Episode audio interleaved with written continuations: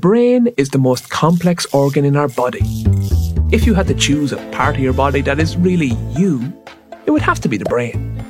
But what is the brain anyway? Well, the brain is mostly made of fat. It's the fattiest organ in your body. That's why healthy fats like omega-3s and omega-6s are so important for your brain health. They are literally the building blocks of your brain. Now, the most important parts of our brains are probably the neurons. They use electrical impulses and chemical signals to transmit information between different parts of the brain. The human brain contains approximately 100 billion neurons. This is about the same as the number of stars in the Milky Way galaxy. These neurons are connected by trillions of connections, or synapses. Well, this brings us on to another important feature of the brain that we call plasticity. Now, this means that as we practice or try to learn something, we actually change the fundamental structure of our brain.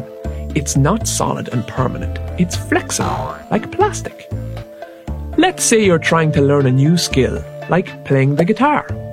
All of the complicated processes going on in the different parts of your brain have to communicate. Parts associated with memory, with the motion of your hands, and with your reaction times. But the connections between these parts of your brain aren't well established. You aren't used to doing all of these tasks at the same time, and your guitar playing sounds terrible. But as you keep practicing and practicing, the neural pathways get stronger and stronger. It's now easier for the electrical signals to travel from one part of the brain to another. You're getting better and better at playing. And soon the path between these neurons is like a motorway. The signals shoot up and down effortlessly, and you can play guitar without even thinking about it. We often say that this is muscle memory, but in reality it's neural pathways in our brains that are being strengthened.